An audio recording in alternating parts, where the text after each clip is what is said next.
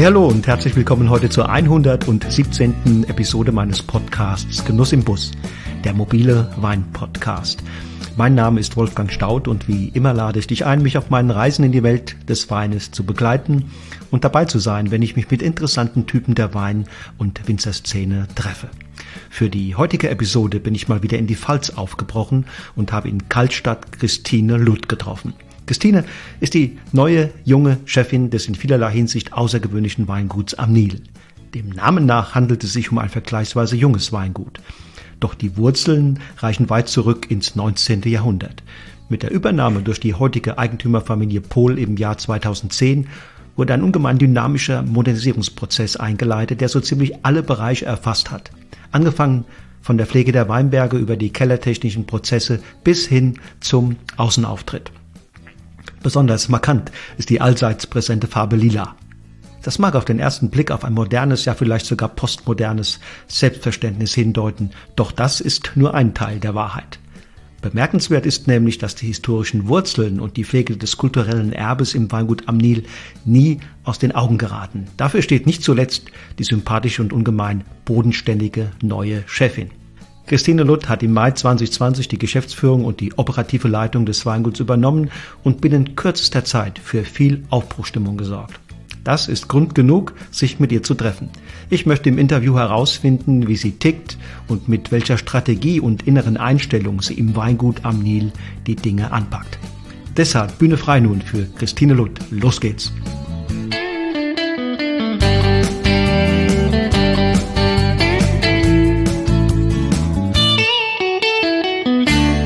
Hallo Christine. Hallo, hallo Wolfgang. Sag mal, äh, was bedeutet dir Wein? Oh, alles eigentlich und vieles und noch viel mehr. Also ich bin im Weingut groß geworden, ähm, ich bin Winzerin, ähm, alles. Also es bestimmt mein, mein Tagesablauf. Ich könnte es gar nicht anders äh, beschreiben. Und äh, was bedeutet dir der, weil ich gerade hier das Ambiente sehe, der lila Löwe? Ähm, sehr, sehr, sehr, sehr viel. Also ich identifiziere mich sehr stark mit dem Weingut. Ähm, ich äh, liebe es, jeden Tag äh, zu wissen, dass ich hier arbeiten darf und mit dem Lila Löwen arbeiten darf. Ähm, es ist einfach ein wunderschönes Weingut. Ähm, ich glaube, du hast dich jetzt auch ein bisschen davon überzeugen können und ähm, ja, da steckt noch so viel mehr dahinter und äh, ist einfach ein wunderschöner Ort. Mhm. Jetzt wir mal, wo genau befinden wir uns denn hier? Wir befinden uns in Kaltstadt. Ähm, Kaltstadt in der Pfalz, in der Nordpfalz ähm, und genauer gesagt im Weingut am Nil. Ähm, das Weingut äh, ist ja noch gar nicht so alt, ähm, erst seit zehn Jahren, wo es uns gibt. Ähm, genau, und wir haben in den letzten zehn Jahren hier einiges bewegt, würde ich fast sagen, in Kaltstadt. Wenn man sich äh, rund um dieses Weingut informiert im Vorfeld, dann stößt man unter anderem auch auf den Begriff Investorenweingut. Was ist das denn genau? Das bleibt natürlich nicht aus. Ähm, Investorenweingut heißt einfach nur, dass sich äh, jemand hier ein, ja, einen Sinn für die, für die Region hat, ein Fable hat, würde ich fast sagen, für die Region und hier ähm, sein Geld investiert. Ähm, es ist kein Familienweingut, wie es so traditionell üblich ist in der Region, ähm, sondern ähm, das Geld wurde vielleicht in einer anderen äh, branchenfremden äh, Branche verdient und äh, wird hier äh, im Thema Wein und eben auch in Kaltstadt eingesetzt. Ist doch eigentlich für die Region und den Wein eine super Sache, oder? Äh, ja, natürlich. Also ähm, wenn es Investoren nicht gäbe, gäbe es viele Weingüter nicht. Da könnten wir einige aufzählen, äh, bei denen Investoren hinten dran stecken, die einfach ihre Leidenschaft äh, hier ausleben in den mhm. einzelnen Weinregionen. Mhm.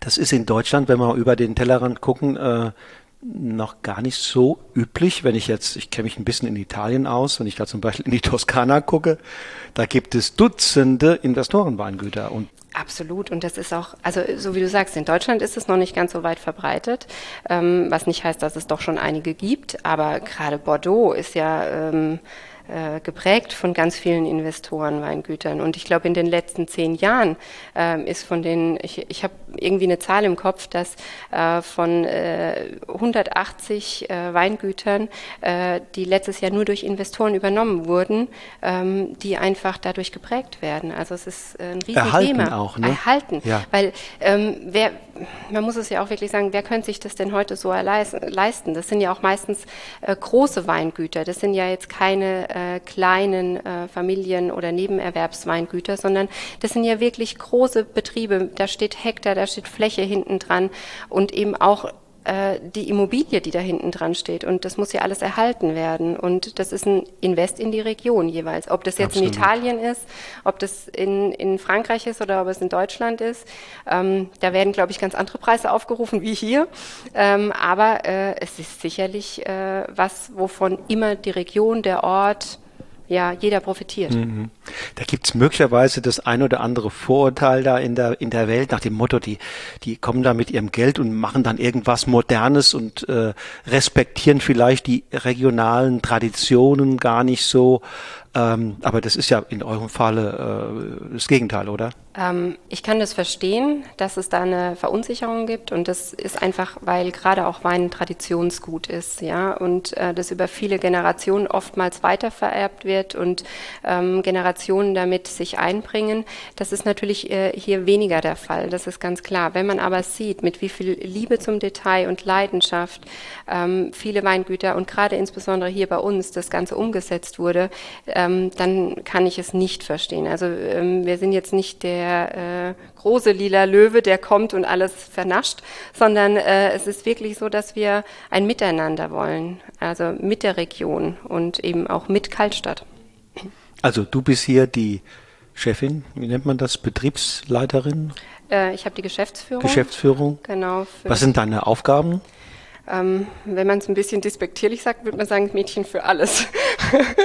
Aber ähm, ach, das ist so vielschichtig. Also ich kann nicht sagen, dass ich morgens äh, hier reinkomme und genau weiß, wie mein Tag abläuft, weil ähm, ich ähm, interessiere mich einfach für vieles und das sollte ich auch in meiner äh, in meinem Beruf. Aber äh, natürlich kümmere ich mich viel um Vertrieb, ähm, um die Marke, um das Team, um um äh, den Aufbau und ich glaube, wir werden später vielleicht auch noch äh, drüber sprechen, was in den zehn Jahren passiert ist und was wir hier geschaffen haben. Ähm, dann interessiert mich aber auch natürlich, weil ich äh, aus dem Weinbau komme, äh, der Weinkeller, das Herzstück. Also ich kann gar nichts ausschließen, ähm, was ich mal mache oder was ich mal nicht mache. Das ist äh, total und das ist auch das, das Reizvolle an diesem Beruf, dass ich an keinem Tag hier reinkomme und denke, oh nee, schon wieder Rechner oder oh nee, schon wieder das, sondern es ist immer spannend. Da ist Leben drin. Ich habe gesehen, da wurde gerade äh, ein Riesenlaster mit, mit Bäumen ähm, ja. abgeladen. genau. äh, was willst du damit? Ähm, wir haben so die letzten zehn Jahre war natürlich der Aufbau des Weingutes. Wir haben ähm, zehn Jahre die Marke Weingut am Nil aufgebaut, ähm, haben hier alles auf links gedreht und nach zehn Jahren, äh, glaube ich, ist es sinnvoll, dass man sich mal äh, hinterfragt und auch sagt, ist alles so richtig gelaufen die letzten zehn Jahre und was wollen wir gegebenenfalls ändern?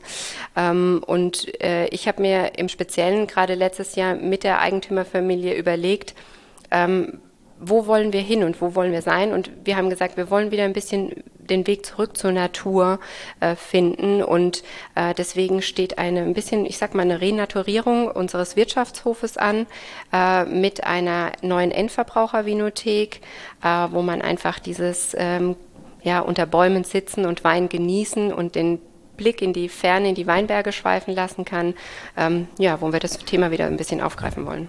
Und dafür die Bäume. Und dafür die Bäume. Und das waren ganz schön viele. Ähm, aber es wird auch richtig schön. Also es wird richtig, richtig schön. Das war wie Weihnachten heute Morgen, habe ich gedacht. So, wow, Geschenke. Ähm, aber das war also ja. wunderschön. Also ja, wenn man das jetzt sieht, was da entsteht. Ja, ich habe es gesehen. Das ist fantastisch. Und ähm, das ist ja nicht nur ein Weingut. Ne? Es gibt hier auch, habe ich gesehen, Zimmer, äh, es gibt Gastronomie. Genau, also wir haben vor zehn Jahren ähm, vorrangig mit dem Weingut angefangen. Das heißt also, bevor man ähm, oder wie man das Weingut erworben hat, hat man ganz klar im Keller angefangen, ähm, in der Traubenannahme. Ähm, das war der Fokus, der Hauptfokus, auf den man sich konzentriert hatte und hat aber dann äh, ganz schnell gemerkt, in diesem Verkaufsvinothek, was unser jetziges Restaurant ist, äh, und wir eigentlich nur Wein verkaufen wollten und so ein paar kleine Häppchen zum Wein reichen wollten, das ist binnen kürzester Zeit so gefragt gewesen, ähm, dass wir gesagt haben, okay, mh, hm, da müssen wir ein bisschen umdenken und haben dann wirkliches Restaurant draus gemacht. Nicht das klassische Pfälzer Restaurant, was man kennt, äh, sondern ein bisschen äh, außergewöhnlicher. Und ähm, in diesem Zuge kamen natürlich auch die Zimmer. Und es hat eins so das andere ergeben, wo wir jetzt heute bei einer tollen Gastronomie sind mit 15 Zimmern. Ähm, ja, also es kommt eins zum anderen. Außergewöhnlicher? äh, die Speisekarte oder was ist außergewöhnlicher? Ah, ich, also ich glaube, A ist es ähm, das Feeling, wenn man allein schon hier reinkommt. Es ist nicht eine gewöhnliche Weinstube, wie man sie entlang der Deutschen Weinstraße für die Pfalz kennt, oftmals. Es hat ein bisschen was Außergewöhnliches, allein schon vom, vom ersten Eindruck, vom Ambiente. Ähm, aber auch natürlich unsere Speisekarte ist auch ein bisschen was Besonderes, weil bei uns gibt es eben nicht die typischen Pfälzer Gerichte, die man ringsrum findet, sondern äh, wir haben uns so ein bisschen in die Tapas-Richtung äh, orientiert, mediterrane Küche. Ähm, und ähm, wenn wenn du mal einen Blick auf, äh, auf die ähm, Tische wirfst, dann siehst du, dass man für gewöhnlich eigentlich kaum einen Zweiertisch findet. Bei uns steht äh, das gemeinsame Essen äh, an erster Stelle und ähm, es sei gewiss, dass man immer wieder interessante Leute trifft. Und die Pfälzer können das ja bekanntlich sehr gut. können das sehr gut. Er ist keiner kontaktscheu. Nein, nein, ich glaube, äh, wenn wir eines können, dann ist es äh, feiern, Feste feiern, gemeinsam. Und äh, ich hoffe, dass das jetzt auch nach Corona wieder genauso weitergeht. Und hast du denn auch Gäste außerhalb der Region? Äh, natürlich. Also ähm, äh, das, ist, das ist auch das Schöne, dass viele hierher kommen und ich sage immer, ich, schaff, ich hoffe, dass ich es schaffe, sie lila einzuwickeln. Ähm, das meine ich gar nicht böse, sondern äh, für mich ist so Customer Journey ein ganz großes, wichtiges ähm, Wort, ähm, dieses Erlebnis. Also ich glaube, ähm, der Weinkonsum und auch der Weineinkauf, das hat sich alles ein bisschen geändert. Die Kundenstruktur hat sich ein bisschen geändert über die Jahre, nicht nur bei, jetzt mit uns, sondern im Generellen. Und der Kunde ist einem nicht mehr ganz so treu, wie er früher einmal war. Ja, also früher ist man vielleicht ähm, so war das zumindest bei meinem Vater. Die sind äh, oft aufs Weingut gekommen, haben sich einmal den Kofferraum pickepacke Fürs ganze Jahr, ne? Fürs ganze halbe Jahr, ja. Und ähm, dann wusste man auch, das sind jetzt unsere Kunden und die sind uns treu ergeben. Äh, das ist ja heute gar nicht mehr so. Also es gibt so viele Möglichkeiten, was ja auch gut ist und schön ist, äh, Wein zu genießen, Wein zu trinken, Wein aufzunehmen. Und für mich ist es immer ein Erlebnis. Also es sollte ein Erlebnis sein. Und ähm, die Handschrift ist immer die eines Menschen, äh, die da hinten dran äh, steht und bei uns menschelt es nun mal mhm. und das mhm. macht es in der Gemeinschaft. Absolut. Vor allen Dingen, man nimmt dieses Erlebnis ja mit nach Hause. Im besten Fall ja. ja kann drüber reden und packt es spätestens dann wieder auf, wenn man die Flasche aus dem Keller holt und ähm, Spaß und, dran hat, ja. Genau. Und dann lebt die Geschichte lebt wieder auf. neu ne? erlebt, absolut. Und ich glaube, dass es ähm, Früher war es so, dass man, wenn man gesagt hat, man ist Winzer, dann war klar, man ist im Keller. Man ist so ein typisches Kellerkind. Man sieht vielleicht kaum noch das Tageslicht. Im besten Fall hat man vielleicht noch einen Außenbetriebs, ja, geht man noch mal in, in den Weinberg. Aber die Vermarktung war ja gar nicht so dieses Thema von früher. Und ähm, wenn man heute eine Lehre macht, ist es Gott sei Dank ein Thema. Äh, Im Studium, wenn man das weitermacht, dann auch Techniker oder Meister ebenfalls. Äh, die Vermarktung spielt eine ganz, ganz, ganz große Rolle, ähm, um eben dieses Erlebnis auch im Nachgang, wenn der Kunde eben nicht mehr bei mir auf dem Hof ist und ich meine, äh, mein Alleinstellungsmerkmal nicht mehr ausleben kann, weil er dann nur eine Weinflasche dastehen hat, ist ihm dann nochmal präsent zu machen.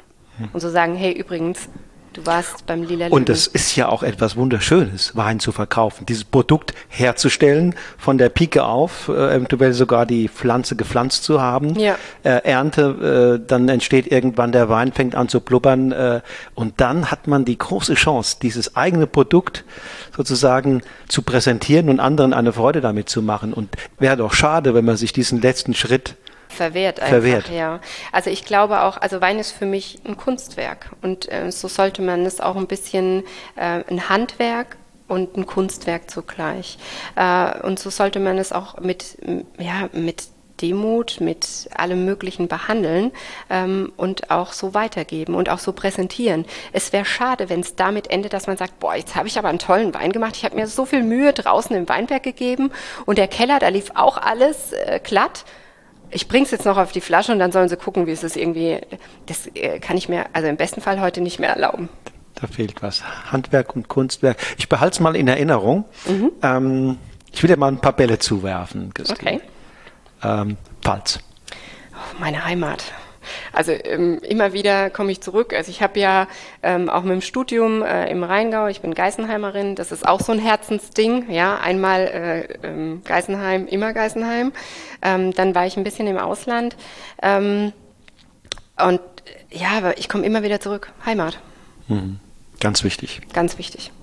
Frauen in der Weinbranche. Äh, nicht mehr wegzudenken gar nicht mehr wegzudenken. Also es gibt so viele gute Winzerinnen äh, und so viele taffe Frauen, die da jeden Tag äh, das Beste rausholen, äh, dass ich denke, die Weinbranche wäre ziemlich arm ohne uns. Mhm. Weinkönigin. Oh, lange her. lange her. Und ich war auch nie Königin. Äh, jetzt kriege ich was angedichtet, was ich gar nicht bin. Ähm, ich war nur Prinzessin. Also ich habe praktisch verloren. Ähm, aber auch das war was, was ich niemals vergessen werde. Und gute Zeit? Sehr gute Zeit. Hat mich geprägt, hat mein äh, Selbstbewusstsein, meine Selbstsicherheit, mein Blick auf die Dinge, vieles verändert. Und da bin ich sehr, sehr, sehr dankbar. Und man lernt viele Menschen kennen, oder? Äh, absolut. Wahnsinn. Wahnsinn. Und äh, schön. Klasse. Familie. Sehr, sehr, sehr wichtig. Also Rückhalt, äh, Unterstützung, Motivation, ähm, Ruhepunkt.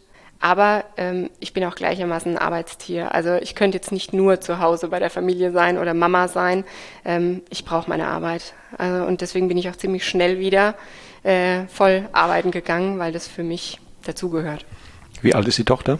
Viereinhalb. Also ich hätte jetzt fast vier gesagt, dann hätte sie gesagt, ich bin viereinhalb. Ich höre sie jetzt gerade im Ohr. Ähm, ja, aber das geht super. Also mhm, die ähm, kennt es nicht anders, die kennt mich nicht anders. Mhm. Und ich glaube, ich wäre keine gute Mutter, wenn ich nicht arbeiten könnte. Saumagen. Oh, ein gutes Gericht, ein guter Wein oder eine gute Weinlage. Oh, da gibt es so vieles, äh, gehört dazu. Zur Pfalz gehört auf jeden Fall dazu. Und du bist hier quasi ähm, an der Lage dran. Ne? Ich wollte gerade sagen, für uns ist es äh, die, eine der Top-Lagen in unserem äh, Segment. Äh, ja, ein tolles Terroir, ein toller Wein, der da draus oder der da drauf wachsen kann.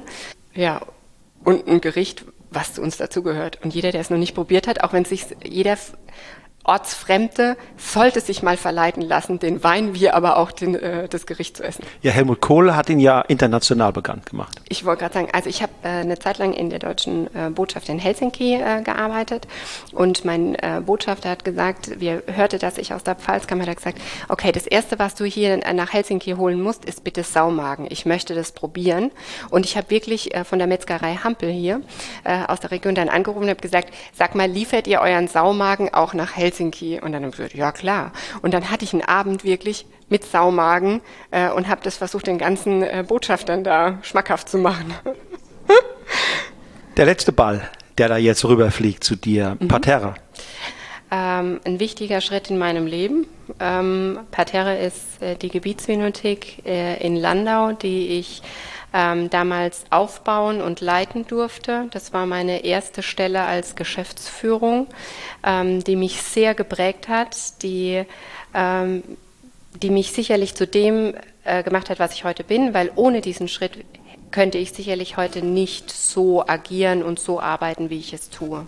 In Landau ist die, ne? Genau, die sind in Landau auf dem Landesgartenschaugelände. Ähm, kann mich da noch sehr gerade äh, dran erinnern. Ich, ähm, ich habe auf dem Weingut gearbeitet ähm, in Deidesheim und ähm, hab, äh, dann kam ein Anruf, der sagt, also Christine, es ist ja schön und gut, dass du in der Nordpfalz bist jetzt in Deidesheim. Es ist ja alles okay, aber du bist doch eine Landauerin. Und in Landau entsteht die, äh, die Gebietsvinothek auf dem Landesgartenschaugelände. Ich glaube, es wäre jetzt mal Zeit, dass du wieder zurückkommst. Und ähm, dem Ruf bin ich dann gefolgt und habe zusammen mit Michael Michalski, dem Modedesigner, ähm, das Projekt äh, ja, äh, zum Leben erweckt, ähm, was ein für mich ein, ein tolles Projekt war. Es sind 55 äh, Weingüter, die daran beteiligt sind, die Gesellschafter sind, in Zusammenarbeit mit der Stadt Landau, dem Kreis Südliche Weinstraße. Und der größte ähm, alleinige Anteilseigner äh, ist die VR-Bank, die da hinten, hinten dran steht. Ähm, und das war ein super spannendes Projekt, das über die Landesgartenschau ähm, zu managen ähm, und aufzubauen. Und es sind alles Charakterköpfe. Ich meine, mhm. ich bin ja selber Winzerin, aber äh, das sind alles Charakterköpfe und es ist sehr, sehr spannend, da einen Mittelweg zu finden. Ähm, ja, und äh, ein sehr schöner Ort auch, um, ja. um, um die Pfälzer Weine, die Südpfälzer Weine. Also wer einen Überblick braucht und ähm, äh, über die Pfalz, gerade Südpfalz, da ist dort richtig aufgehoben, mhm, weil mhm. äh, man einfach die Möglichkeit hat, ganz viele unterschiedliche ähm, Weingüter äh, zu probieren ähm, und einfach auch mal zu sehen, wen gibt's denn da überhaupt? Und für mich spannend war das auch, weil ähm, ich ja ähm, mit Geisenheim noch die Verbindung habe und auch hatte, ähm, dass ich äh, das vom Marketing-Gesichtspunkt, ich fand es super spannend, wie die Etiketten und wer sich wie versucht auszudrücken. Und da hatte man sie alle auf einmal stehen und konnte wirklich sehen, ah ja, der macht das jetzt so und funktioniert es oder funktioniert es nicht beim Endkunden, ja? Und ähm, das ist super spannend. Ja. Du hast vorhin gesagt, du bist Winzerin, ne? Ja. Ähm, du hast eine Ausbildung gemacht als Winzerin. Ähm, war es da ein Glück oder eine Herausforderung, das bei Hans-Jörg Rebholz zu tun? Äh, ein absolutes Glück. Und auch eine Herausforderung wahrscheinlich auch. Also ähm, was ich gelernt habe, ist natürlich arbeiten. Das ist ganz klar. Ähm, aber Hans-Jörg ist äh, für mich ein ganz wichtiger Mensch. Das, der ganze Betrieb ist für mich äh, ganz, ganz, ganz wichtig. Ob das jetzt Birgit ist, ähm, Birgit Rebholz oder Hans-Jörg Rebholz. Ähm, ich habe dort unheimlich viel gelernt und ähm, äh, greife auch immer wieder gerne auf das Know-how zurück von ihnen. Und wenn ähm, ich habe früher in der Vinothek, also Hans-Jörg Rebholz ist einer der Anteilseigner in der Vinothek und ähm, für mich war er auch einer der Beweggründe zu sagen, ähm, äh, ich, ich mache sowas und ich traue mir das zu, weil er mir ähm, da auch immer den Rücken gestärkt hat oder ich äh, auch immer fragen konnte und sagen konnte, sag mal, ähm, ist es denn wirklich so oder ja und ähm, sicherlich äh, super wichtig. Wie würdest du die Beziehung, war das eine Beziehung zwischen Lehrling und Chef oder war das freundschaftlich oder war er Mentor für dich? Mhm. Also Hans-Jörg ist ganz klar ein Mentor. Ähm, aber Hans-Jörg ist ja jetzt nicht der klassische Kellermeister. Also er ist ja jetzt nicht äh, zu Hause im Betrieb im Keller, ähm, sondern da war er klar Chef und auch Birgit war Chefin. Ähm, aber ich habe wahnsinnig viel gelernt. Wenn man mit offenen Augen und ähm, äh, ich bin so ein Mensch, ich nehme wahnsinnig viel wahr und für mich ist es extrem wichtig, neben dem Weg, den ich gehe, äh, auch mal rechts und links zu schauen. Und die beiden haben mir äh, ermöglicht, Weinproben zu halten, im Weinverkauf tätig zu sein, ähm, auf Messen zu sein. Ähm, das war so eine Win-Win-Situation, würde ich in dem Moment sagen. Aber es war ein ganz klarer Ausbildungsbetrieb und erst der Kontakt im Nachgang ähm, dass ich da noch weiter gearbeitet habe, obwohl ich mit der Lehre schon fertig war ähm, und ich auch immer diesen Kontakt gehalten habe. Jetzt ist es wirklich ein, also ein Mentor und auch als eine freundschaftliche Verbindung. Du hast mir mal an einer anderen Stelle gesagt, dass du im Laufe deiner Ausbildung und auch im Laufe des Studiums, aber ich glaube, es war schon im Laufe der Ausbildung gelernt hast, dass du nicht das typische Kellerkind bist, dass du nicht deine Zukunft ähm, äh, im Keller und beim Weinmachen siehst, sondern eher äh, in der, dieser Phase der, der, des Verkaufens, des, der Kommunikation und so weiter. Hast du das damals schon so ein bisschen gespürt bei ihm? Ich, ja, ganz klar. Also mir war es wichtig, dass ich von der Pike auf lerne. Also ich wollte wissen, was es heißt, im Hochsommer ein Jungfeld anbinden zu müssen.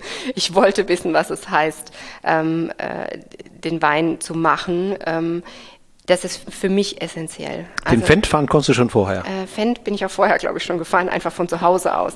Ich bin ja im Weingut aufgewachsen und mir ist dieses Produkt und die Arbeitsschritte nicht fremd gewesen. Also ich war jetzt kein Quereinsteiger. Dennoch war ich mir äh, während der Schulzeit nicht sicher, ob ich das überhaupt lernen möchte. Also ich bin jetzt nicht im Weingut groß geworden und habe gesagt, ja, das ist meine Berufung und das möchte ich, nichts anderes möchte ich machen. Ähm, ich habe da schon ein bisschen gebraucht, aber für mich war ganz klar, dass wenn ich es lerne, dass ich ähm, die Lehre mache, bevor ich irgendwie weitergehe. Und ähm, ich glaube, wenn du mich jetzt in den Keller stecken würdest, wäre ich vielleicht im ersten oder im zweiten Lehrjahr. Also ich weiß es nicht, äh, weil ich einfach schon zu lange draußen bin. Aber ähm, ich habe da ziemlich schnell gemerkt, also es ist ja schön, dass es, es ist super, dass es so viele tolle Menschen gibt, die tollen Wein machen, aber er muss ja auch auf die Straße gebracht werden. Er muss vermarktet mhm. werden. Mhm. Jemand muss sich über das Marketing und den Vertrieb Gedanken machen und ähm, über ja, BWL gehört nun mal auch dazu. Also es, ganz ohne das geht's nicht. Ähm, und das macht mir einfach Spaß. Mhm. Und wenn ich das mit dem Produkt Wein verbinden kann, ist alles gut gelaufen. Ja, das ist eigentlich ein Glück, wenn man in der Hinsicht auch seine Stärken so eindeutig spürt. Ja, ja, klar. Also äh, schon wie ich dann Weinprinzessin war, da ging es ja auch, den Wein zu repräsent also repräsentieren und zu bewerben und, und ich, ich mache das einfach gerne. Ich habe gern mit Menschen zu tun. Ähm, ich habe aber auch gerne damit zu tun, ähm, oh, ich, ich liebe zu sehen, was ein Produkt mit einem Menschen macht äh, und wie man ihn äh, lenken kann und was man mit dem Produkt machen kann. Finde ich auch super spannend. Also auch ähm, äh, in den Supermarkt mal zu gehen und zu gucken, wie schaffen die es eigentlich, dass der Wagen am Schluss ganz voll ist mit all den Dingen, die ich eigentlich nicht kaufen wollte. Ja, also so Sachen begeistern mich einfach und ähm, äh, wenn man das jetzt auf Wein umsetzen kann, äh, finde ich das mhm. eigentlich schon gelungen. Hast du das, ist das irgendwie ein Teil deiner Persönlichkeit, was du gar nicht so extrem trainieren musstest? Oder ist das auch ein Teil dessen, was du da in Geisenheim gelernt hast? Wenn ich jetzt, also ich würde gerne mal Herr Meininger zitieren vom Meininger Verlag. Also damals bin ich äh, vom Studium direkt, habe ich beim Meininger Verlag angefangen äh, und habe da eigentlich mehr Sensorik und Analytik gemacht und äh, bin da hoch motiviert in dieses Vorstellungsgespräch rein und ich weiß noch genau, Meininger saßen vor mir und Herr Meininger sagte zu mir, Frau Luth, was glauben Sie denn, wie viel Prozent Ihrer Ausbildung aus Geisenheim und der Lehre können Sie denn bei mir einsetzen? Und ich war, ich weiß noch, ich war so übermotiviert. Ich dachte, jetzt komme ich aus Geisenheim und jetzt. Und dann habe ich gedacht, so, ja, ich glaube, 70, 75 Prozent kann ich sicherlich einbringen. Und äh, dann hat er gesagt, okay, wir setzen uns in drei Monaten nochmal zusammen. Und dann dachte ich schon, puh, wenn der drei Monate sagt, dann klingt das happig. Und äh, wir saßen dann ein halbes Jahr später nochmal zusammen und gesagt, und? Wie viel? Dann sage ich, pff, ja, 20. äh, ich glaube, es ist viel, und was ich damit sagen will, es ist viel Lernen, und Erfahrungswert. Ähm, man lernt natürlich alle äh, Grundstrukturen und ähm, man kriegt die Werkzeuge an die Hand, aber die Anwendung, die muss man lernen und die äh, man tut nie schlecht äh, mal nach rechts und links zu gucken wie macht es jemand anderes der es erfolgreich macht ähm, und man darf sich glaube ich auch nicht zu schade sein einfach mal nachzufragen und zu sagen sag mal du kannst es doch ganz gut würdest du mir mal erzählen wie du es tust mhm. ähm, ich glaube äh, also ja, so offen sollte man sein. Also Geisenheim, du hast am Anfang gesagt, als ich dich nach der Pfalz gefragt habe, hast du auch ähm, einmal Pfalz, immer Pfalz, einmal Geisenheim, immer Geisenheimerin mhm. oder so. Mhm. Ähm, also da ist ja wohl noch mehr, ne, was dich heute so an Geisenheim erinnert. Sind es die Kommilitonen, das Networking, die, äh, die Kontakte, die du da geknüpft hast? Oder hast du einzelne Erlebnisse oder gar einzelne Personen äh, noch in Erinnerung? Äh, äh, alles. also A ist es die Gemeinschaft. Ich glaube, ähm, wenn man in Geisenheim kann man so viel, ähm, oftmals hat, wenn man in dem, fangen wir es mal so an, wenn man dort ist, ist man oft sehr jung und man kommt direkt von der Uni oder von der Lehre und denkt, oh, jetzt gehe ich erstmal studieren und hey, das Studienleben und so. Aber man hat einen Austausch, man probiert Weine, man hat ähm, anbauübergreifende äh, äh, Möglichkeiten, Weine zu probieren, sich mit Kommilitonen auszutauschen, Freunde fürs Leben zu finden, weil die Weinbranche ist eine sehr kleine Branche. Das heißt, man trifft sich eigentlich immer wieder. Und ich habe nach wie vor einen sehr guten Austausch zu meinen ehemaligen äh, Professoren. Also auch da, ähm, ich war noch, ich weiß gar nicht wann, das war noch gar nicht so arg lange von der Uni weg, äh, kam die Anfrage aus Geisenheim, ob ich mir vorstellen könne, äh, eine Dozentenstelle zu übernehmen. Das kam äh, dahingehend, der hat gerade dieses Wein und Online angefangen und ähm, Social Media so ein bisschen und wie kann man in der Weinbranche da Fuß fassen. Und ich hatte zu dem Zeitpunkt äh, bei Meininger ähm, die Aufgabe Meiningers Online, also sprich dieses, ähm, diesen Webpass, den man früher gebraucht hat, um Weine anzumelden für Verkostungen, äh, zu entwickeln äh, und mit auf die Beine zu stellen. Und äh, dann kam eben diese Nachfrage und ich habe das genau einmal gemacht, also ein Semester, dann habe ich gemerkt, hu, das ist ja also ähm, äh, ganz was anderes. Also, ähm, aber ich habe da eine sehr gute Verbindung, ja. Also das möchte ich damit sagen und ich habe es immer in guter Erinnerung und ich greife auch gerne darauf zurück, was ich dort gelernt habe und auf die Erfahrungen. Wieder zurück hier zum Weingut am Nil. Mhm. Die Investorenfamilie mit welchen, mit welchen Werten und Grundüberzeugungen und, und ähm, vielleicht auch Visionen, glaubst du, sind die herangegangen? Ähm, ich finde, ähm, wenn, als ich Puls kennengelernt habe, sind sie mir als sehr bodenständig, sehr nahbar, sehr unkompliziert vorgekommen. Und die sind hierher gekommen. Sie wollten in erster Linie, haben sie sich verliebt in die Pfalz, in die Region und wollten einen Rückzugsort, ähm, an dem sie sich einfach mal von ihrem ähm, Alltag erholen können. Wollten sie, ja, so ein Rückzugsort. Und ähm, dann haben sie gemerkt, wow, wir können das sogar noch mit Wein verbinden. Und äh, wir haben ja nicht nur ähm, das deutsche Weingut, also sprich Weingut am Nil, sondern zu uns gehört ja auch noch Herdade dos Cruz in Portugal. Uh, und Quinta Boom ähm, in Portugal. Ähm, das heißt, die Leidenschaft zu Wein ist, äh, war schon, der Grundstein war da schon gelegt. Äh, und dann so ein Objekt zu finden, was wirklich ein Juwel ist, ähm, äh, und das weiterzuentwickeln, die haben halt, also die haben einfach die Leidenschaft äh, für das Produkt, für die Region. Ähm, ich glaube, das war so der, der, der Grundgedanke. Und mit welchen Werten begegnest du als Angestellte, ne? Mhm. Ihnen? Oh, ich bin, also ich habe Demut und Dankbarkeit, dass ich, äh, dass ich das Glück hatte, praktisch fast wiederum hier anzukommen. Ja. Ähm, ich muss mich manchmal immer noch selber kneifen, äh, wenn ich sage, welche Position ich heute habe ähm, und was ich hier machen darf tagtäglich. Und ähm, ich habe also jeder, der mich kennenlernt, glaube ich, kann mich unendlich begeistern für was und ich brenne für was. Und ähm, ich finde es, also ich liebe einfach die Farbe lila mittlerweile. Und ähm, ich, ich liebe alles, was da drum so entstanden ist. Und ich, ähm, für mich ist es auch nicht eine Arbeit und ich komme hierher und es, ich bin eine Angestellte, sondern ich sehe das, wie wenn es mein Eigentum wäre. Und ähm, ich gebe alles so, wie wenn es meins wäre und ähm, ich glaube, das ist auch die Grundvoraussetzung, was man braucht, um dem ganzen Leben einzuhauchen. Ist das auch der Geist, mit dem du den oder deinen Mitarbeitern hier begegnest? Ähm, ich würde mal ja sagen.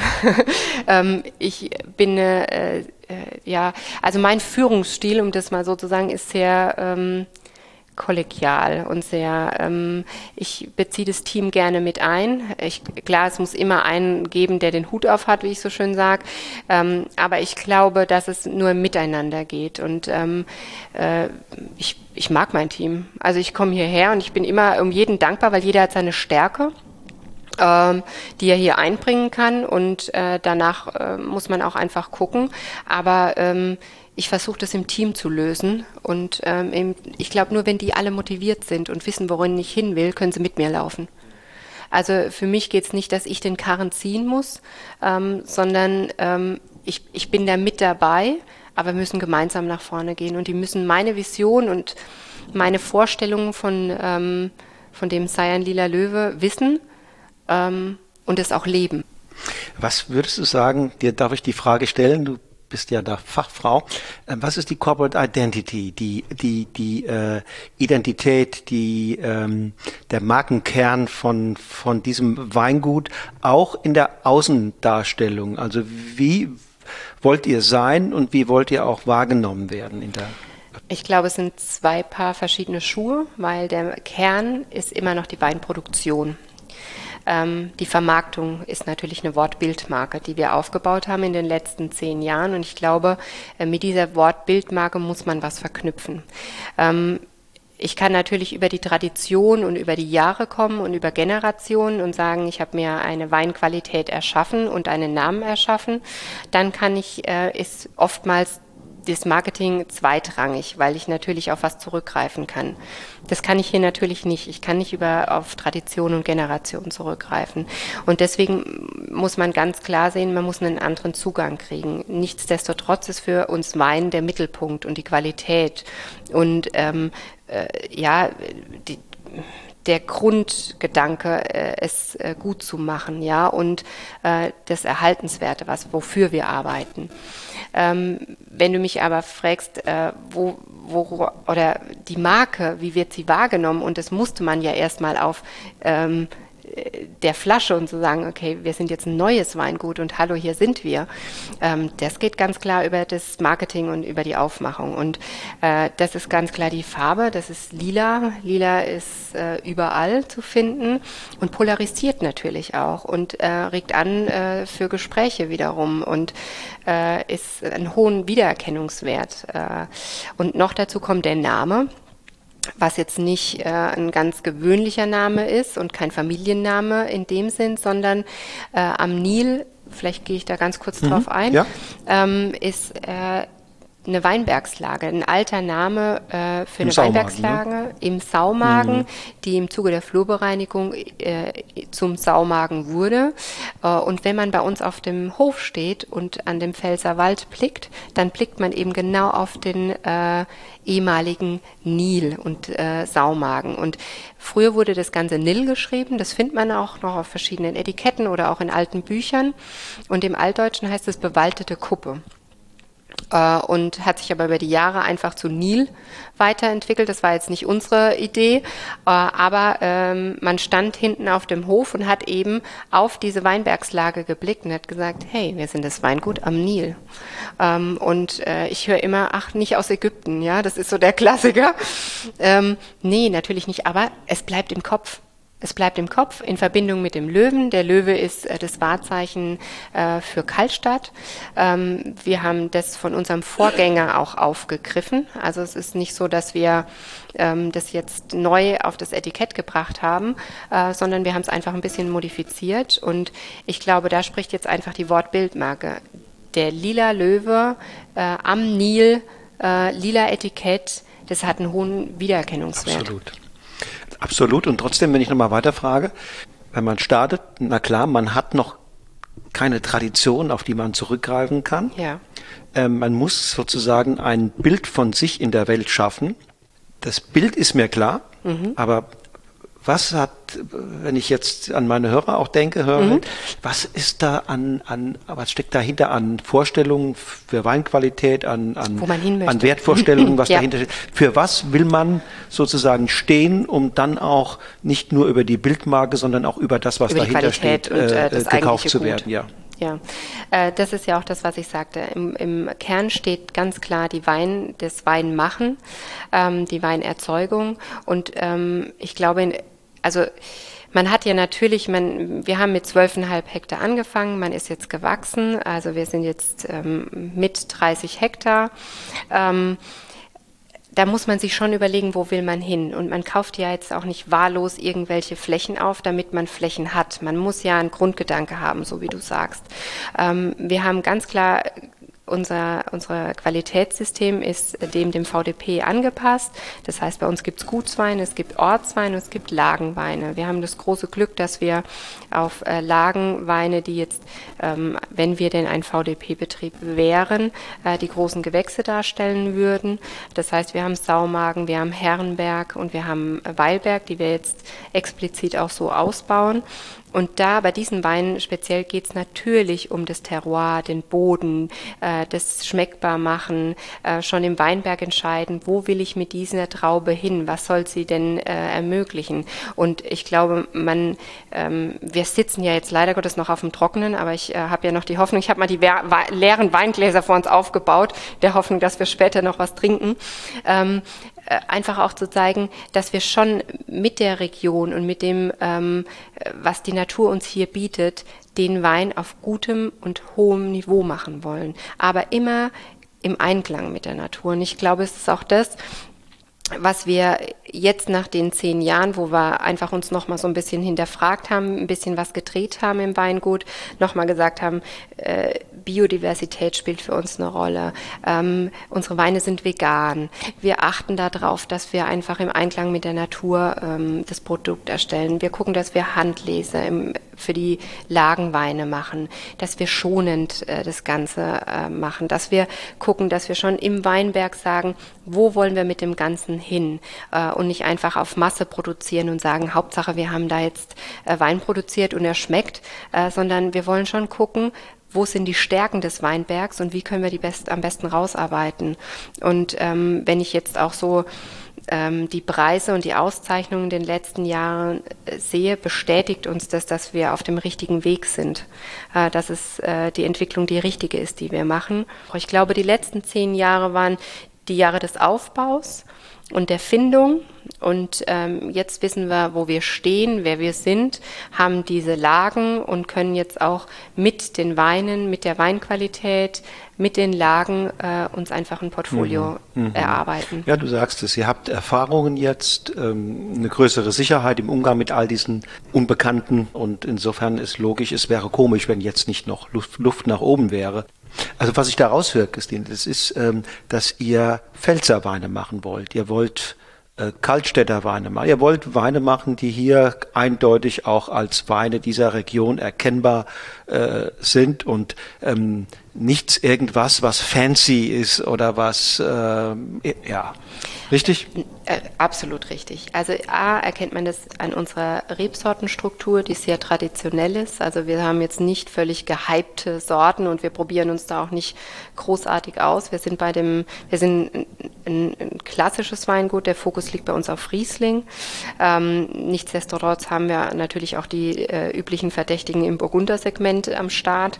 Ähm, aber wir haben ja diese Lagen und wir haben einen wunderbaren Weinort um uns rum, äh, der tolle Weinbergslagen hat. Wir wären ja, ich will es ja jetzt fast nicht so sagen, also nicht, wir wären ja blöd, wenn wir das nicht nutzen würden. Ich will ja keinen Mainstream und Coca-Cola-Wein machen.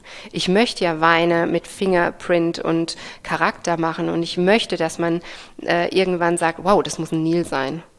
Also das muss ja das Ziel sein. Also äh, bei allem äh, drumrum äh, habe ich vorhin gesagt, Pfalz ist Heimat. Ähm, und äh, Heimat, wir haben so viel Bodenschätze und so viel tolle Sachen. Da werden wir ja, ah ja, nee, also es geht gar nicht ohne. ja, die Pfalz ist ein kleines Paradies. Ah, absolut. Also äh, rein von den, äh, von der Region, von der Natur, von den Menschen, ist einfach ein Paradies. Also ich habe noch keinen also ich erlebt, der sagt, boah, nee, also ähm, Pfälzer kann ich jetzt nicht. Also wir sind eigentlich ein ganz nettes Völkchen und man kommt mit uns eigentlich ganz gut aus, würde ich jetzt mal sagen. Ja, tatsächlich. Ich komme gerne, komme sehr, sehr gerne hier hin. Und du hast vorhin die Lagen ja angedeutet, ne? Mhm. Äh, Saumagen ist ja nun wirklich überregional bekannt. Das ist mhm. eine der Pfälzer äh, äh, äh Renommierlagen. Mhm. Ähm, da gab es schon ja in den 90ern ja Winzer, die, die sich da richtig bemüht haben. Herrenberg, Weil, Weilberg hast du genannt. Das mhm. äh, sind auch Lagen, die bekennen. Weilberg ist in, in Ungstein, ne? Weilberg ist Ungstein, genau, ja. genauso wie Herrenberg. Herrenberg, auch mhm. Ungstein. Mhm. Also, ähm, was würdest du sagen? Was ist das Typische dieser Lagen? Also mal äh, abgesehen davon, dass die Bodenstruktur äh, ganz unterschiedlich ist, merkt man es dadurch auch, dass für mich sind Weine, äh, die aus dem Herrenberg zum Beispiel kommen in Ungstein, immer sehr geradlinig, sehr kühl, sehr ähm, ja, also sehr sehr filigran, mhm. sehr ähm, ja, ehrlich meistens. Und der Saumagen im Vergleich. Der ist barock. Der ist barock. Der, ist, der, der hat was zu bieten. Ich sage immer, der hat Druck am Gaumen. Ähm, der ist gelb, der hat ja, Power, der ja. steht da. Der ist, für mich ist Herrenberg so ein Dings und auch Weilberg, der jetzt zum ersten Mal in diesem Jahr für uns auf die Flasche kam. Ähm, da muss man Lust drauf haben, da muss man sich drauf einlassen, auch so ein bisschen. Da muss ich ein bisschen. Intellektueller, ne? Äh, nee, das ja? würde ich gar nicht mal sagen, aber nee. man muss so ein bisschen, äh, ja, man darf jetzt nicht erwarten, dass man da einen Wein kriegt, den ich trinken kann und sagt, ach ja, das ist jetzt, ich lehne mich mal zurück und das ist easy. Also der, der geht, der mhm. läuft. Mhm. Das ist oftmals beim Saumagen so, obwohl es so eine große Lage ist mhm. und ähm, es kommen ja auch tolle Weine aus dem Saumagen. Also ich kenne einige Winzer, gerade hier in der Umgebung, wo ich äh, gerne eine Flasche Saumagen auf dem Tisch stehen habe. Ähm, aber der Herrenberg ist für mich ah, ich, ich zeige es dir einfach später. Ähm, das ist für mich was Spezielles und ich bin absoluter Herrenberg-Fan. Und ähm, wir hatten auch ähm, bei zahlreichen Verkostungen und ähm, ob jetzt Mundus Vini oder Co., wie sie alle heißen, Herrenberg kommt. Also der ist im Kommen, der war jetzt Best of Show bei Mundus Vini. Ähm, das ist das ist was, was ich, äh, der, wir hatten jetzt einen 14er. Mhm. Die sind so, die reifen so unglaublich gut. Also das ist so schön zu sehen, wie sich diese Weine äh, einfach halten. Und jetzt auch der Herrenberg zum Beispiel ist ähm, äh, der Gummio hat ja jetzt dieses Buch Die besten Weine Deutschlands rausgebracht und ähm, ich konnte es gar nicht glauben. Ich wurde abends angerufen und gesagt, herzlichen Glückwunsch, Christine. Sage ich, äh, für was eigentlich? Ja, ähm, das Buch kam raus und ähm, äh, die haben den Herrenberg, 18er Herrenberg, äh, einfach äh, da mal benannt und haben uns unter die Kategorie auf dem Sprung eingeordnet, was für mich einfach schön ist, dass dieser Wein ähm, eben auch das, diese Ehre äh, bekommt, die ihm gebührt, würde ich jetzt mal fast sagen, ähm, und sie nicht hinter dem Saumagen sich versteckt. Also barocker, fetter, dichter, gelbfruchtiger, ähm, filigraner, ähm, ja. Der Herrenberg. Herrenberg. Das ist eher deiner. Äh, ich, trinke, also ich trinke ja vieles gern, aber wenn du mich jetzt fragen willst, also Herrenberg wäre schon, ich würde wahrscheinlich eher einen Herrenberg nehmen, ja. Und ist der auch, äh, ist da Kalk auch oder das zeichnet es ja auch so ein bisschen aus. Also der, die Pfalz ist ja durch das, dass es mal äh, äh, Korallenriff äh, war und, und Meeresboden war, haben wir ja unglaublich viele äh, Bodentypizitäten hier und von Muschelkalk über, das ist es ja auch das Schöne, finde ich, an der Pfalz. Also wenn man jetzt in den Süden geht, äh, sind es ja eher die schweren, lehmigen Böden. Ähm, und wenn man hier oben ist, und ich sage jetzt oben in Nordpfalz mhm. oder ähm, Mittelhart. Äh, Mittelhart, dann das, sind das alles lockere, schöne Böden, die die Reben tief wurzeln lassen und eben durch ihre Gesteinsformation ähm, den, die Typizität mitgeben und äh, das ermöglichen, dass eben ein Muschelkalk oder eben äh, ja so, so unterschiedlichen ein Buntsandstein so unterschiedliche Charaktere hervorbringen. Ähm, ja, die, die so einzigartig sind. Und ich finde, das ist auch mhm. immer, was der Kunde mal ähm, erfahren muss, wenn er Wein mhm. probiert, zu zeigen, dass Weine vom Boden so geprägt sind, dass das, mhm. das kann die gleiche Rebsorte sein, das kann der gleiche Klon sein, das kann die gleiche Ausbauart sein und dennoch sind es grundverschiedene Weine, weil sie eine ganz andere Bodenstruktur haben, äh, die denen äh, ja ihre Eigenschaften. Wenn man diese Unterschiede im Keller nicht zunichte macht. Ne? Wenn man sie nicht zunichte, also ähm, das ist eigentlich das Handwerk, würde ich mal fast sagen. Und ähm, das sollte jeder beherrschen also ich würde es mir wünschen, dass es jeder äh, beherrscht, eben diese, wenn man diese, diese Gabe hat, also von der Natur, ja, diese, diese Möglichkeiten hat, dass man sie nicht mit Maschinen und äh, Chemie oder sonst irgendwas nivelliert, kaputt macht, ja, ja nivelliert ja. und ausbessert, weil das macht es ja aus. Sonst hätten wir die Coca-Cola-Weine, wo ja. wir vorher drüber gesprochen hatten. Mhm. Das, ähm, nee, also dafür liebe ich Wein so sehr, dass ich sage, sie müssen jedes Jahr gleich schmecken. Und das ist ja auch die Herausforderung, diese äh, Dankbarkeit der Natur gegenüber, ähm, was sie uns mitgibt.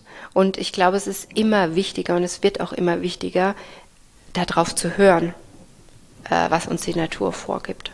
Wein ist ein Produkt für Abenteurer, ne? Absolut. Also wer, wer quasi äh, geschmackliche äh, äh, Konsistenz erwartet, die, also ja, ist, mhm. dass es jedes Mal genauso schmeckt, wie, wie das beim letzten, bei der letzten Flasche war, der, äh, nee, der, der wird mit dem Wein nicht happy. Der wird, nee, der wird mit guten handwerklichen Weinen ja. nicht happy. Mhm, genau. Ähm, der wird, äh, der trinkt vielleicht gerne Wein, aber dann trinkt er eben keinen Weingutswein oder keinen Winzerwein.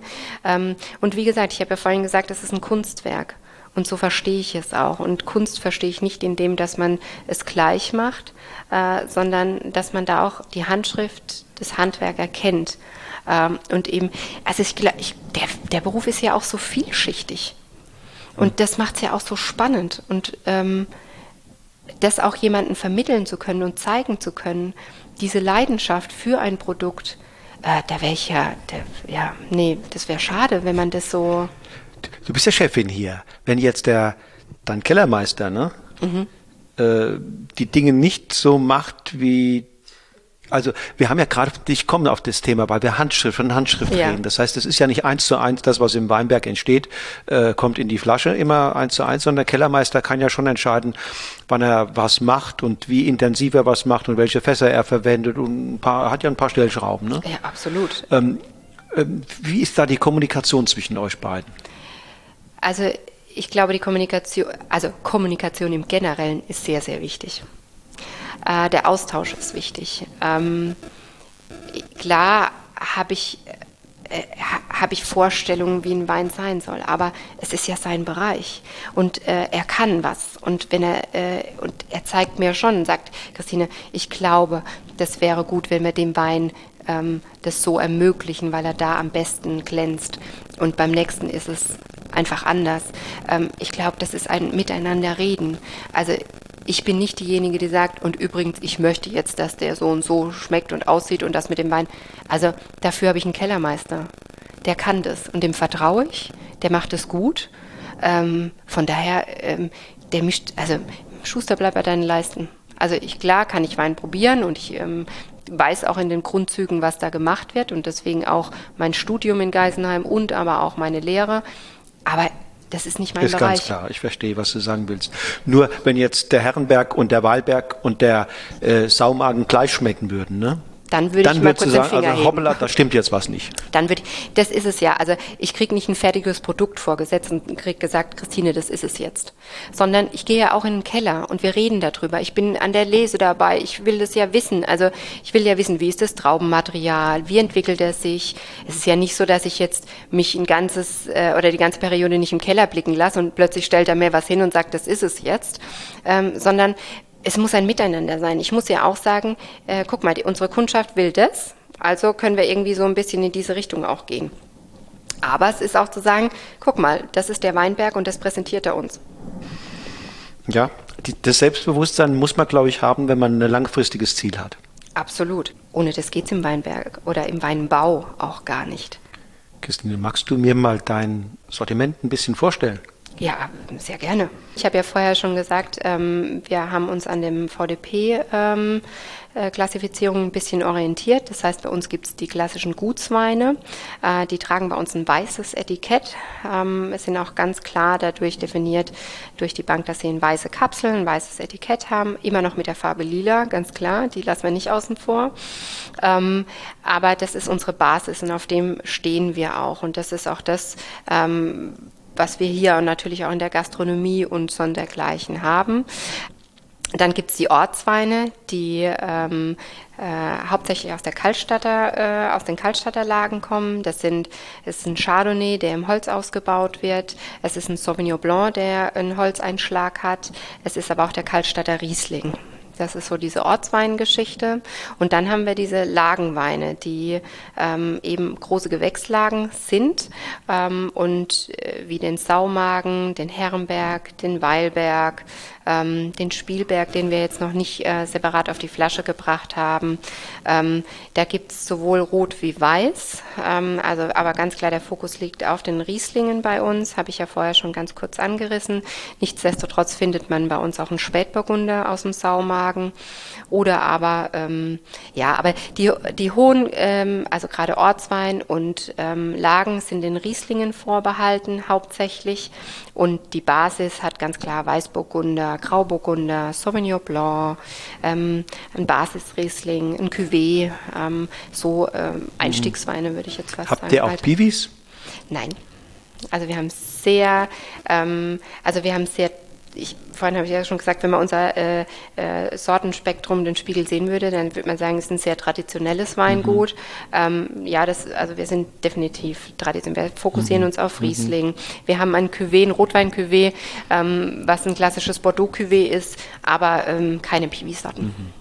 Auch kein Thema, so wo du sagst das? Ähm, nee, bis jetzt nicht. Also mhm. bis jetzt, ich, also ich finde es immer schwierig. Also früher hatte man ja äh, Preislisten, ähm, da waren äh, ja. 40 Positionen drauf und man hat sich da irgendwie mhm. verwirklicht und vom äh, Regent bis hin zu was auch immer, weil man dachte, okay, da muss man jetzt auf den Zug, muss man aufspringen.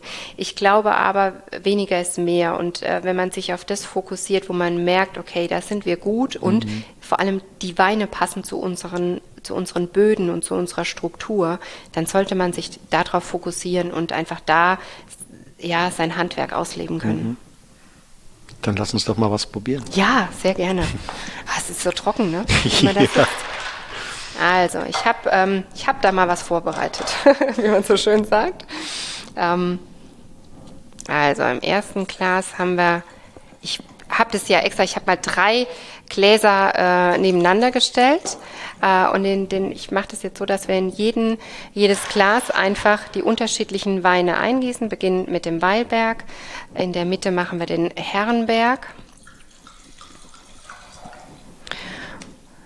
Dann außen den Saumagen, weil genau dann kann man vergleichen, was die Weine so ausmacht, ja, worüber wir auch vorhin gesprochen haben. Und das kann ich auch wirklich jedem nur raten, einfach mal auszuprobieren, wie schön es ist, was, was da für Unterschiede rauskommen. Und euch kann man dauernd auch besuchen? Man muss, sollte man sich voranmelden? Wie ist das bei euch? Also uns kann man dauernd besuchen. Nahbar. Wir sind nahbar. Also es ist nicht so, ähm, Montag, Dienstag hat unsere Gastronomie geschlossen. Ähm, ähm, da ist die Gastro zu, aber das Weingut hat immer geöffnet. Und äh, du hast ja vorhin auch gesagt, hier passiert ziemlich viel. Ähm, äh, nicht nur äh, von der Strategie, sondern aber auch baulich. Also äh, wie gesagt, wir haben eine neue Endverbrauchervinothek, die wird hoffentlich, wenn alles gut geht, im Mai eröffnen. Ähm, dann wird da hinten auch ein bisschen mehr zurück zur Natur, das Grüne stattfinden. Es gibt bei uns ähm, Endverbraucherveranstaltungen, die man buchen kann. Man kann Seminare buchen bei uns. Ähm, es wird eigentlich einem ziemlich leicht gemacht, äh, den Einstieg zum Wein zu finden und das in, ähm, würde ich jetzt mal sagen, toller Atmosphäre. Also das heißt, wir sind immer da, montags bis sonntags ähm, erreichbar. Klingt verlockend. so, also beginnend ähm, mit dem Weilberg, der jetzt zum ersten Mal ähm, auf der Flasche ist, in in der äh, Form der Lage als Lagenwein. Vorher haben wir das immer in den Umsteiner Riesling gepackt. Ähm, aber was ja eigentlich viel zu schade ist, wenn man die Möglichkeit hat einer großen Lage, dann sollte er ja auch sein, sein Potenzial entfalten können. Ich finde es ganz spannend, wenn man da jetzt auch mal so rein vom Geruch mal so alle durchriecht und dann.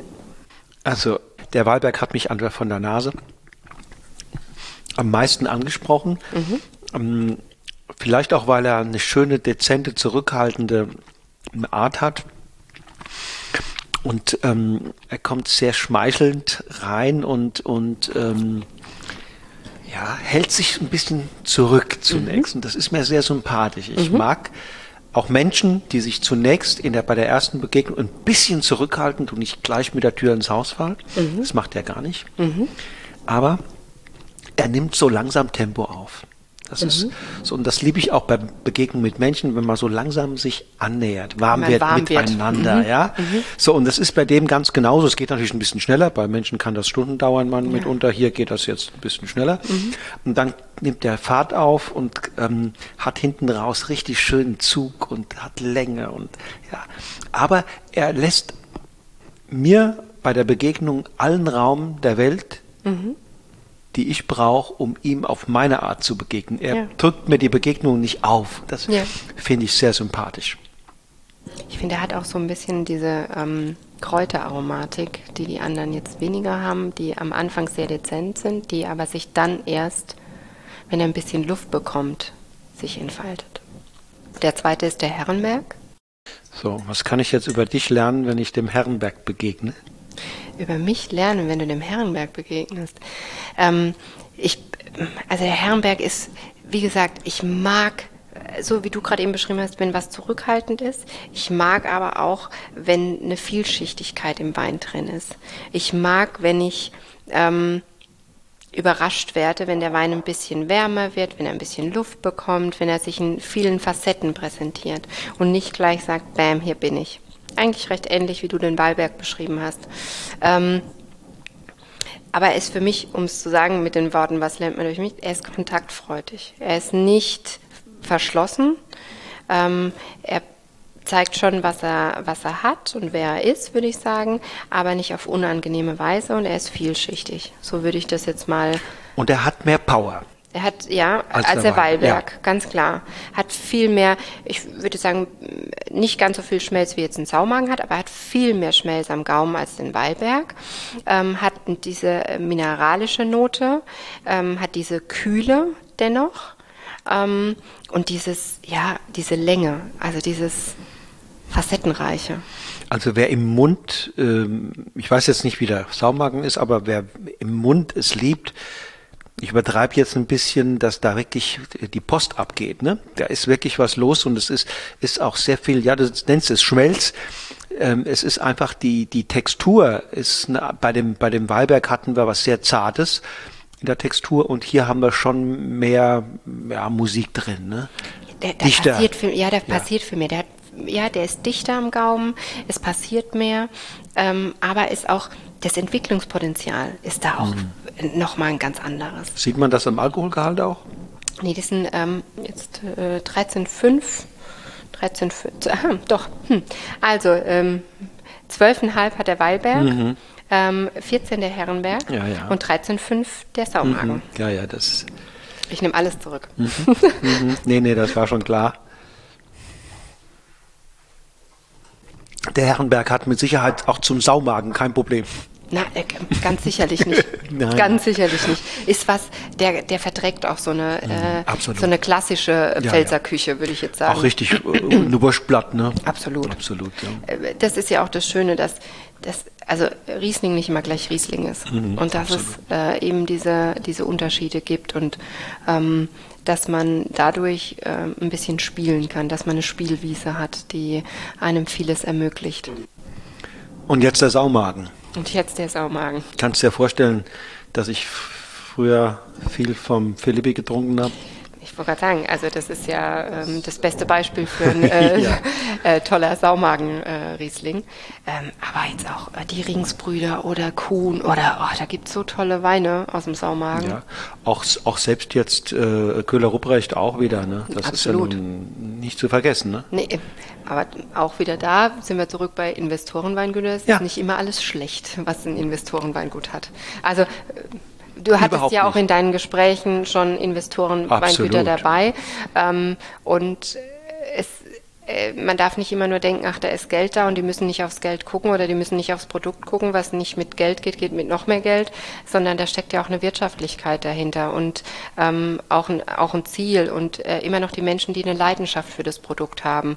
Und warum sollten die anders agieren wie jemand, ähm, der eben nicht äh, also oder der, der ein Familienweingut mhm. leitet. Also Nein, und ich kenne, wir beide kennen viele dieser Investorenweingüter, die es möglicherweise gar nicht mehr gäbe, wenn es nicht Investoren gegeben hätte, die gesagt haben, wir nehmen uns dieses Weinguts an und ähm, machen was draus. Also. Absolut. Und ähm, wir hatten es auch vorher, ich äh, wir können es ja auch beim Namen einfach nennen, wenn jetzt äh, Achim Niederberger in Deidesheim nicht gewesen wäre, bin ich mir sicher, dass äh, Bassermann Jordan von Winning und Buhl in der heutigen Form gar nicht mehr am Markt wären.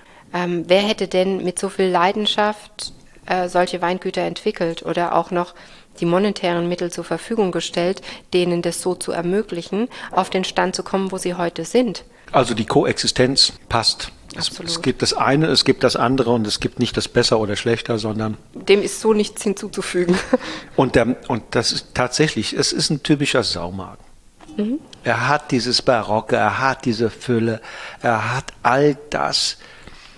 Und trotzdem ist er für mich heute jetzt nur, steht er nochmal auch ein kleines bisschen über deinem Liebling, weil er es ein kleines bisschen besser noch hinbekommt, die mhm. Balance zwischen Power mhm. und Spannung. Mhm. Spannkraft. Das Säurespiel ist ein mhm. ganz spannendes, obwohl er diese Frucht mhm. hat und diese ja. dichte äh, Komponente, hat er trotzdem ein Säurespiel, was das so animierend und genau. so, so spaßig macht. Er kommt da rein wie eine Granate mhm. und geht hinten raus, aber dann nicht fett, sondern hat was, hat was erfrischend Feines hinten mhm. im Finale. Und das ist großes Kino. Und insofern, ja, ist das jetzt, das macht er gut. Ähm, und wohl wissend, dass ihr quasi jetzt noch unterwegs seid. Ne? Das, äh, die, die Kurve weist ja, wenn man die letzten drei, vier Jahre sich anguckt, weist ja eindeutig in eine, in eine Richtung. Und insofern ist das hier eine, ein Zwischenbericht. Ne? Absolut. Also es ist ein, ein, ein Weg.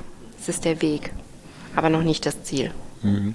Ja, aber in so, einem, in so einem Falle ist wahrscheinlich auch eine andere Dynamik möglich. Also ähm, es ist ja, ach, Familienweingüter müssen immer ja gucken, ne? was ist Tradition, die Balance zwischen Tradition und Innovation ist ja immer ein Stück weit auch, auch ein Ringen.